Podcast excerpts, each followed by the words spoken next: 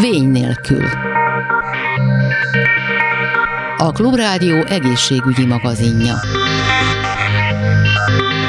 Jó napot kívánok, Laj Viktoriát hallják. Ebben a tanévben is kérhetik a szülők a humán papilloma vírus, azaz a HPV elleni ingyenes védőoltást a hetedikes lányoknak és fiúknak, erről tájékoztatott a Nemzeti Népegészségügyi Központ. Az oltás beadásához szükséges szülői beleegyező nyilatkozatot szeptember 12-éig, jövő hétfőig kell leadni az iskolában. A védőoltást idén is iskolai kampányoltás keretében adják be, az első dózist októberben, a másodikat jövő év áprilisában. A kampányoltás keretében a kapott vakcina a HPV 9 típusa ellen alakít ki védettséget, és várhatóan védelmet nyújt azon HPV típusok ellen, amelyek a méhnyakrákos esetek körülbelül 90%-át okozzák.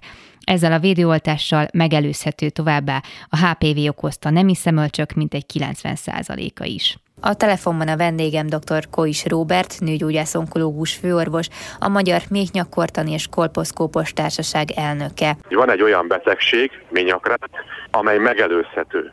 A megelőzés egyrészt arról szól, hogy a kiváltó okot, jelen esetben a HPV fertőzést előzzük meg, ezt hívjuk elsődleges megelőzési eljárásnak. A megelőzés második pillére a szűrés, amivel nem magát a kiváltó okot előzzük meg, hanem a kiváltók által elindított daganatképződési folyamat korai állapotban történő felismerését, ezt úgy nevezzük, hogy rák előtti állapotban történő felismerését teszi lehetővé a szűrés. Kevés olyan, illetve nem is tudnék olyan más daganatos megbetegedést mondani, amelynél a védőoltás és a szűrés együttes alkalmazásával ez a betegség eltüntethető lenne a Földről. És mégis ennek ellenére ugye például uniós összehasonlításban is nagyon magas a méhnyakrákkal diagnosztizált nők száma, és ezeknek 70% a késői stádium. Tehát itt, itt a szűrésre való hajlandóság valahogy nagyon-nagyon elenyésző, ahogy, ahogy ebből a számból látszik. Igen, a törekvések történtek az irányban, hogy a Magyarországon a szűrésen való részvételi arány az fokozódjon. Ez irányban történt egy uniós forrásból, uniós pályázat keretében a komplex népegészségügyi szűrés feladatkörébe iktatva a védőnői méhnyak szűrésnek a biztosítása több mint 2000 védőnőt képeztünk ki annak érdekében, hogy olyan településekre is eljusson, házhoz vigyük a szűrést, ahol nem volt más egészségügyi személyzetet biztosító személy, csak a védőnő. Ennek nyilvánvaló nem látjuk még, mondhatjuk úgy a pozitív hozadékát, abból a szempontból, hogy az átszűrtségi arány javulását azért több éven keresztül kell figyelni, és mondhatjuk azt, hogy 5-10 év múlva ennek a pozitív hozadéka lát, láthatóvá válik. Tehát ez irányú törekvés, ez, ez azt hiszem, hogy elindult. A másik pedig a szűrési módszereknek a megválasztása. A szűrési módszerek megválasztása és korspecifikus alkalmazása is hozzásegít ahhoz, hogy úgynevezett eltévesztett vagy nem időben felfedezett daganatos elváltozásokat rák előtti állapotban felfedezzük. Ez alatt a HPV DNS tesztet értem, vagy HPV teszt, ahogy a köznyelv hívja, tehát HPV tesztnek a széles körben történő elterjesztését és alkalmazását hangsúlyoznám, amely életkor specifikus. 30 éves kor fölött javasoljuk a HPV teszt elvégzését, mint szűrési módszert, uh-huh. tekintettel arra, hogy a HPV tesztnek a negatív prediktív értéke, magyarra lefordítva, ha negatív a szűrési eredmény, akkor valóban nincs mögötte rák előtti állapot semmi nyakrák, az nagyon magas, közel 100%-os. Ez a hagyományos sejtkénet vizsgálatnál nem mondható el, ez a szám legjobb esetben is csak 75%-ot biztosít. Tehát annak eredményeképpen, hogy a szűrésen való részvétel arányt fokozzuk, illetőleg a megfelelő módszereket életkor specifikusan alkalmazzuk, nagyon széles körben ismeretterjesztést kell folytatnunk. Nem tudom, hogy ezt egyébként tudják-e, vagy látják-e, hogy mondjuk aki már egyszer elment rákszűrésre, az nagyobb eséllyel megy vissza egy-két év múlva, tehát nála már van erre, erre egy hajlandóság? Abszolút, abszolút, pontosan ezt látjuk. Tehát akit a, a szűrési rendszer beszippantott, most nagyon egyszerűen fogalmaztam, vagy megérezte annak a jelentőségét, és ráérzett arra, hogy ha szűrésen részt vesz, akkor nagyon korai állapotban, rákerülti állapotban a betegséget fel tudjuk fedezni, vagy a negatív szűrési eredmény eredményeképpen megnyugszik, és azt mondja, hogy ezt a biztonságot egy évre, három évre, öt évre, attól függően, melyik szűrési módszert alkalmazzuk, biztosítja számára, akkor el fog menni a szűrésre. Ma Magyarországon azért magas a ményakrák okozta megbetegedés és halálozás, mert alacsony a szűrésen való részvételi arány. Ezen javítunk, vagy ezen próbálunk javítani, és ez a legfontosabb, hogy fokozzuk a szűrésen való részvételt. A méhnyakrák kialakulásáért elsősorban a HPV felelős, aminek a kialakulása ellen lehet tenni. 2014 óta térítésmentesen juthatnak hozzá 12 éves lányok, és pár éve ugyanezen korosztályú fiúk is. Hozzátenném, hogy elsősorban nem a méhnyakrák megelőzése szempontjából tartjuk fontosnak a 12 éves fiúknak az átoltottságát. Ez csak egy pozitív hozadéka annak, hogyha a fiúk is megkapják az oltást, uh-huh. hanem a jelentőség ennek az oltásnak abban rejlik, hogy az elmúlt tíz évben észrevettük, hogy a HPV-hez köthető felnyaki daganatoknak az előfordulási valószínűsége a 40-45 éves férfiak körében emelkedő tendenciát mutat. Aha. Ez a HPV 16-hoz köthető daganatos elváltozások, amelyeknek ma nem találtunk olyan jó szűrési módszeret szemben a ményak szűréssel, amely akár rákelőtti állapotban, vagy akár a HPV diagnosztikának a kimutatásában, vagy a HPV DNS kimutatásában segítségül szolgálna. Ezért fontosnak tartjuk, hogy a 12 éves fiúknál az átoltottsági arány a 80%-ot meghaladná, akkor náluk a 40 éves korban a HPV-hez köthető, HPV-16-hoz köthető felnyaki daganatok kialakulási kockázata az drámaian csökkenne. Nyilván, hogy a, a kamaszfiúk esetében könnyű, mert a családdal együtt meghoznak egy döntést, hogy őket beoltják, de egy, nem tudom, a fel, felnőtt férfi lakosság tekintetében lehet erre hajlandóságot felfedezni, hogy igen, igenis elmenjenek HPV ellenű védőoltást beadatni? Én azt gondolom, hogy egyre inkább, egyre inkább. Ugye annak köszönhetően, hogy ezt mi jól le tudjuk mérni egy ausztrál vizsgálat kapcsán, ők már 2006 óta a fiúk és a lányoknál is alkalmazzák populáció szinten a HPV elleni védőoltás, és az nagyon jól látszik, hogy az a korosztály, aki 2006-ban 12 éves volt, 2018-ban már az első szűrésen átesett, méhnyak szűrésen, lányokról beszélünk, és a nem oltott populációhoz képest drámaian kevesebb volt a rák előtti állapotnak az előfordulása, sőt, ez volt az egyik pozitív hozadék, amit vártunk is a védőoltás hatékonyságáról. A másik pozitív hozadéka viszont az volt, hogy az oltott populációban, az oltott lányok körében jóval magasabb volt a szűrésen való részvételi arány. Így úgy gondoljuk, hogyha a fiúk esetében is alkalmazzuk a védőoltást, és a védőoltást megkapják ezek a fiúk, akkor az egészségtudatos és a betegség megelőző szemléletük jobban alakul, mint azok, akik nem kapták meg. Arról nem is beszélve, hogy ők ugyanúgy viszik a híreket, mint ahogy a lányoknál, vagy a lányok szülei, és azt gondoljuk, hogy ugyan nem populáció szinten, de az egyéni érdekeket figyelembe véve a későbbi életkorban, tehát 20-22 éves korban lévő fiúk is hajlandóak lesznek az oltást felvenni, mert azt fogják érzékelni a világban, a médiának köszönhetően, hogy igen, a felnyakidőganat, ami ma jelenleg még nem szűrhető, rák előtti állapotban nagyon kevés esetben fedezzük fel, uh-huh. megelőzhető azáltal, ha a védőoltáshoz hozzájutnak. Akadnak téves elképzelések a HPV terjedésével kapcsolatban, például, hogy a több partnerre fogják a vírust, tehát a gyakori partnercserére, pedig ugye monogám kapcsolatban is lehetséges a kialakulása, de veszélyes lehet az, hogy ha valaki mondván, hogy tavaly negatív lett a szűrés eredménye, és azóta egy partnere volt, akkor biztos, hogy idén is negatív lesz? Ez valóban úgy van, hogy a HPV fertőzést ma már nem nemi betegségek kategóriába soroljuk. Inkább azt mondjuk, hogy szexuális úton átadható betegség. Mivel egy hámfajlagos kórokozóról beszélünk, ezért önmagában egy hám-hám kontaktus elégséges ahhoz, hogy ez a vírusfertőzés létrejöjjön. Ez igaz a fiúk, fiúk, lányok, lányok, fiúk, lányok körében egyaránt. Hozzáteszem persze, ez nem jelenti azt, hogy ez a vírusfertőzés egy WC deszkán, vagy azonos pohárból való ivást következtében ez átadható. Azonban azt hozzátenném, hogy közös törölköző használata, egy jacuzzi, egy szaunál használat után nem megfelelő bőrápolásnak köszönhetően a vírusfertőzés kialakulhat. A jó hír azonban az, hogy a maga a vírusfertőzés 90%-ban tünetmentesen lezajlik, és semmiféle rák előtti állapotot, nem hogy ményakrákot nem okoz. 10%-ban azonban ez a folyamat előre mehet, és elindítja a daganatképződést. Ezt sajnos ma még nem tudjuk, hogy kitartozik a 10%-ba, ki a 90%-ba. Azt gondolom, hogy ha megfelelő tájékoztatást adunk arról, hogy a vírusfertőzés hogyan alakulhat ki, ha megfelelő tájékoztatást adunk arról, hogy monogám kapcsolat mellett is előfordulhat ez a vírusfertőzés, és úgy állítjuk be ezt a vírusfertőzést, hogy ez egy oltással megelőzhető, akkor, akkor úgy gondolom megtettünk mindent annak érdekében, hogy a korrekt tájékoztatás révén eldöntsék a lakosok, hogy élnek ezzel az oltással vagy sem. Én úgy látom egyébként, hogy jó irányba haladnak azért a dolgok, de még mindig ott vannak azok a tudománytalan és téves információk az online világban, amik azért megtévesztőek lehetnek, vagy esetleg felütik az oltás ellenes hangok a fejüket. Ezzel ellen ön szerint megfelelően tudnak tenni a másik oldalon? Én úgy gondolom, hogy amikor, amikor egyáltalán a védőoltás szóba került, a humán papilloma vírus elleni védőoltás,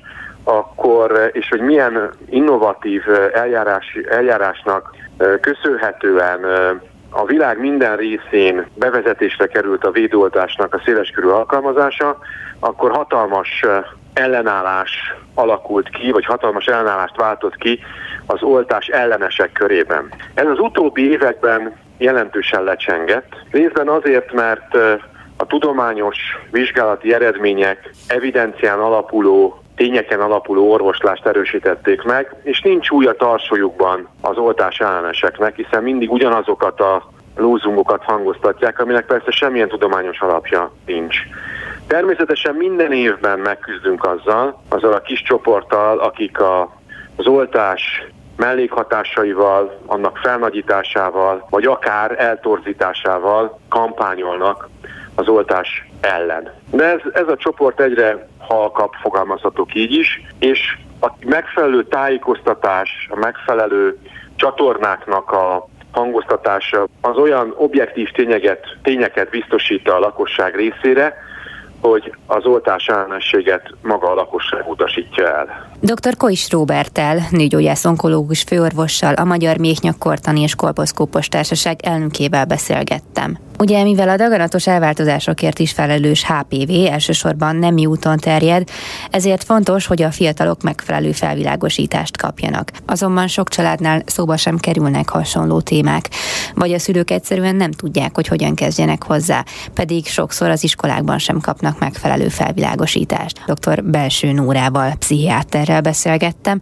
Először arra voltam kíváncsi, hogy fontosnak tartja-e, illetve miért fontos az, hogy a szülők megbeszéljék a gyerekekkel, miért van szükség a HPV elleni vakcinára. Én azt hiszem, hogy minden olyan jellegű a gyermeken végzett beavatkozás, ami már mondjuk nem egész pici babakorában csak a szülő döntése, akkor lesz igazán hatékony minden szempontból, hogyha a gyerek felelősséget érez iránta magáénak érzi. Ezért fontos, hogy a szülő tulajdonképpen megbeszélje vele, hogy miért fontos egy adott védőoltás, mit gondol ő erről, milyen tudományos ismeretei ismeretei vannak erről, és ebből a gyerek is tanul, átveheti az információkat, sokkal felelősségteljesebben fogja ezt a döntést magáénak érezni, illetve felelősségteljesebben fogja érezni magát azokban a helyzetekben, a szexuális élete kapcsán, barátok kapcsolatban, amikben, amikben ez egy témakör lehet, vagy téma lehet. Ez viszont elvezet ahhoz a kérdéshez, hogyha már erre kerül a szó, akkor nyilván egy felvilágosításon is át kellett, hogy essen a gyerek a szülő által, ami viszont eléggé hiányos. Igen, tehát én azt hiszem, hogy a mai világban már a szexuális felvilágosításnak valóban nem lehet ott kimelülnie, hogy a fajfenntartáshoz milyen funkciókra van szükség, és azt hány éves korban hormonális változás, megváltozás idője után lehet gyakorolni, hanem sokkal kisebb korban, miután a gyermekek internet közelben vannak, egymással sokkal nyíltabban beszélgetnek, a különböző médiumokban, televízióban, filmekben olyan jeleneteket látnak, amiből olyan tudásra tesznek szert, ami nem is tudatosul, de mégis tudássá válik számukra, tehát ilyen információkkal rendelkeznek, ezért a szülőnek is előrébb kell tenni az életkornak megfelelő felvilágosítást, ami azt jelenti, hogy a szexes élet kérdését nem tabuként kell kezelni, nem kell félni azzal kapcsolatban, hogy egy gyerek mit fog gondolni, hanem a megfelelő szavakkal, az életkorának megfelelő stílusban, akár a kérdéseire válaszolva el kell kezdeni erről beszélni. És ehhez hozzátartozik az is, hogy nem csak az örömökről beszélünk, és nem csak arról, hogy a kisbaba hogyan születik, hanem arról is, hogy maga a szexuális élet, vagy a nemi élet, az néha veszélyeket is rejt magába, és betegségeket át lehet vinni. Ahogy köhögünk, prüszögünk, terjesztjük az influenzát, ugyanúgy más tevékenységek alkalmával a nemi élet során más betegségek terjesztnek engedhetnek. Tehát ezt egész kicsi kortól ugyanúgy részévé kell tenni az információ átadásnak, hogy mire a gyerek annyi idős lesz, hogy tényleg életkor szerint belekerül ebbe a tinédzser szakaszba, amikor ez konkrétá válik, vagy az oltás aktuálissá válik, akkor már utalhatunk arra, hogy tudod, már beszéltünk arról régebben is, hogy vannak betegségek, na most jött el az az életkor, amikor ezt az oltást meg kell kapnod, és akkor nem lesz semmi probléma. Tehát akkor itt már egész kicsi korról beszélünk, mondjuk egy 6-6-7 éves Igen, gyerek? én azt gondolom, a kisiskoláskor, sőt, még azt is megkockáztatom, hogy akár a késői óvodáskor, mert hogy el sem tudják sokan, hogy a gyerekeknek a szexes kíváncsisága az olyan 5 éves kor körül kiteljesedik. Tehát, és ezt nagyon rosszul kezelik a felnőttek, óvónők, mindenki.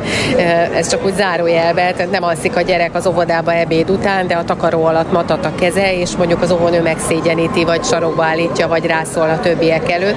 Ez például hosszú távra egy nagyon-nagyon negatív szexuális élmény és kihatás lesz a gyerek életébe. Sőt, ezt inkább jelnek kell venni, hogy ez a gyerek már felfedezi a testét, és valószínűleg kérdései is vannak a dologgal kapcsolatban. Tehát igen, tudni kell, hogy a gyerekkorban már a teste a gyereket foglalkoztatja. Úgyhogy lesznek kérdései, amire bátran kell tudni válaszolni. Mit gondol egyébként az iskolai felvilágosításoknak a hát minőségéről, vagy a módjáról? Mind kéne változtatni? Hát korábbra kéne tenni, én azt hiszem, és egy sokkal szervesebb, tehát nem egy egy órát kijelölni, amikor na most ez fog történni, mert az én gyerekeim is előre röhögtek rajta, hogy most ez holnap felvilágosító óra lesz, tehát szerintem ez, ez így ebben a formában nem igazán jó. Én inkább a tantervbe integrálnám, tehát mondjuk a megfelelő biológiai órán egy olyan tanártól, akivel napi kapcsolata van a gyerekeknek, egyfajta beszélgetés, ami nincs előre bejelentve, nem tulajdonítunk neki jelentőséget, mert hogy ez egy természetes része az életünknek. Tehát az erről való beszélgetésnek is sokkal természetesebbnek kéne lenni, és by the way, oda lehet vinni, megmutatni a védőfelszereléseket, a gumit, stb., amit, amit természetes biológia óraként lehetne bemutatni. Én ezt sokkal előrevívőbbnek és normálisabbnak gondolnám, mint kijelölni egy, egy külön időpontot erre, amit a gyerekek már eleve hárítanak, és eleve úgy állnak hozzá, hogy negatívan. Az előző percekben dr. Belső Nórát, pszichiátert hallották.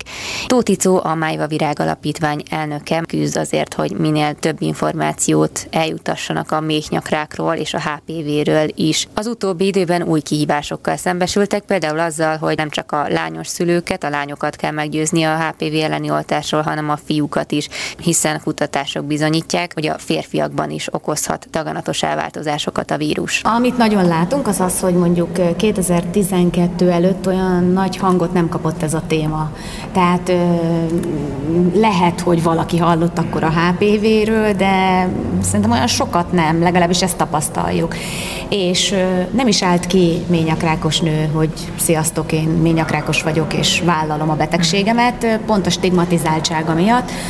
És valahogy aztán elindult ennek a témának a megnyitása, ami nagyon fontos az, hogy, hogy kiáll egy ményakrákos nő, hiszen a figyelmet sokkal jobban fel tudja hívni a, az adott betegségre is, és a megelőzésre, és ugye a HPV-re. Úgyhogy most már azt látjuk, hogy, hogy egyre több hangot kap, még nagyon sok kavar van a fejekben, amit tisztába kell tenni, de az orvosok is, tehát a nőgyógyászok is most már egyre jobban hívják fel a figyelmet, hiszen ugye a szűrés vonatkozásában létezik HPV-teszt, ami ugye kimutatja a vírusnak a jelenlétét a szervezetben, hogy vagy van, vagy nincs vírusfertőzés.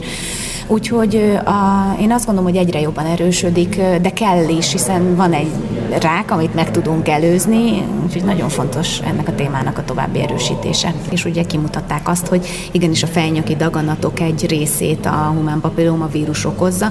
Ugye korábban a fiúknak a szerepét a ményakrák tekintetében abban láttuk és erősítettük, hogy ugye hordozói lehetnek a vírusnak, tehát hogy vigyázzanak a nőkre. Ilyen jellegű kommunikáció volt, és, és hát most már nyitni kell, mert nem csak a nőkre kell vigyázniuk, hanem magukra is. Ugye azért terjednek az információk a HPV-ről, ugyanúgy terjednek a félinformációk és a tépitek is. Mm. Nem tudom, hogy mikor volt nehezebb dolgotok, amikor még csak idézőjelben felvilágosítani kellett, vagy amikor már a hülyeségeket megszüntetni. Hát talán mind a kettő eset ö, ö, ugyanolyan nehéz. Tényleg sok-sok tévhittel találkozunk, és nem győzzük hangsúlyozni azt, hogy hiteles forrásokból kell tájékozódni. Nagyon nehéz hiteles forrást találnia egy édesanyának, egy szülőnek, tehát hogy én is azt gondolom, hogy, hogy ha nem lennék benne ennyire ebbe a szakmai részébe, akkor azért gondot okozna. De, de nagyon fontos az, hogy, hogy a gyerekorvossal, a nőgyógyásszal át tudjuk beszélni ezeket a dolgokat. Úgyhogy hát igyekszünk a tévhiteket átfordítani, és, és ha sokat hallunk egy adott tévhitről, akkor nyilván az ellenkezőjét igyekszünk kommunikálni minél többször. Az orvosnál, amit nem tudtál feltenni kérdést, azt felteszhetem a civil szervezeteknél, akár a Májva Virágnál? Igen, sőt, már úgy tudsz menni az orvoshoz, hogy már egy csomó mindent tudsz, vagy felkészült, vagy, vagy tudod azt, hogy mit kérdez meg tőle. Abszolút. Azt szoktuk mondani, hogy igazából akár egy rossz diagnózis, egy rossz lelettől kezdve végig kísérjük a, a nőt, addig, ameddig szüksége van ránk. Uh-huh. Abban is segítettek esetleg, hogy olyan kezelített, olyan orvoshoz jusson el, aki, aki tényleg segít. Most én nem akarok senkire rosszat mondani, nyilván, azért találkozik az ember elutasítással, vagy nem úgy van az, hogy legyint, vagy nem szentel rá annyi energiát esetleg. Ha ezt szebben akarjuk fogalmazni, akkor azt mondhatnánk, hogy a másodvélemény intézményében, ami egyébként Magyarországon még nem teljesen elfogadott, mi ezen nagyon dolgozunk, igen, hogy, hogy valóban, ahogy más európai országban is, nagyon fontos az, hogy van másodvélemény intézménye, igenis van jogom hozzá, ahhoz, hogy én meghallgatok egy orvost, és el tudjak menni egy másik orvost is meghallgatni, és sok esetben szükség is van rá. És a másik, amit, amit még nagyon kiemelnék, az az, hogy a leletünket, azt mindig kérjük be. Tehát nem elég az, hogy engem felhív az orvos, hogy minden rendben, vagy küldenek egy e-mailt, hogy minden oké, okay, hanem igenis elektronikus úton, bár most már az EST most már sokat segít ebben, de, de ha ott mégsem lenne, igenis kérjük el bárhogy a leletünket, mert az a mi testünk, a mi leletünk, és hogyha a másodvélemény intézményére szükség van, akkor már felkészülten tudunk érkezni a következő állomásra. Amiatt én egyébként a HPV-t próbálom megérteni, hogy történik, és mindig van egy kérdés, amit már megint nem értek, és hogy ez hogy volt. Tehát annyira összetett ez az egész vírus témakör, ami felmerülhet vele kapcsolatban, és ez eszméletlen sok információ, és elképzelem, hogy a betegeknek nagyon nehéz ezeket befogadni. Vannak esetleg olyan visszatérő kérdések, amik, amik nem mennek át százszerzelékig a betegeknél? Igen, ö, ö, ilyen, ilyen kérdés például az, amikor ugye ez a rák megelőző állapot és ráknak a témakörét boncolgatjuk, mert egy rák megelőző állapot nem rák. Tehát ugye el kell képzeljük, hogy a rákot megelőzi egy rák megelőző állapot, amikor a vírus ugye bekerül a szervezetbe, ott elidőzik és elkezd ott dolgozni és ott okozhat gyulladást, és aztán megyünk tovább a folyamatokon. Van olyan nem egyszer, amikor mondjuk rákmegelőző állapotban akár van egy kis műtét, és, és a hölgy már azt mondja, hogy ő már rákos, de ez nem így van.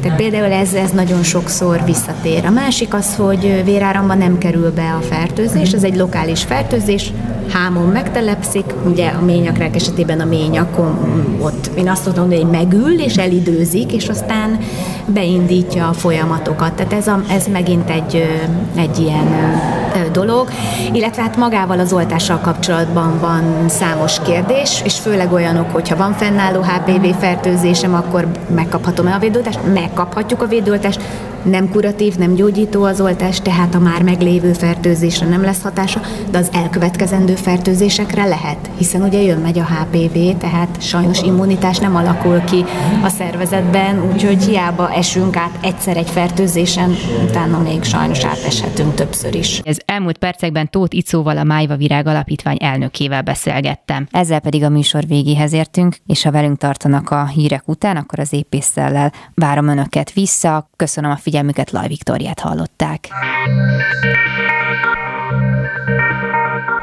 A Vény nélkül című műsorunkat hallották.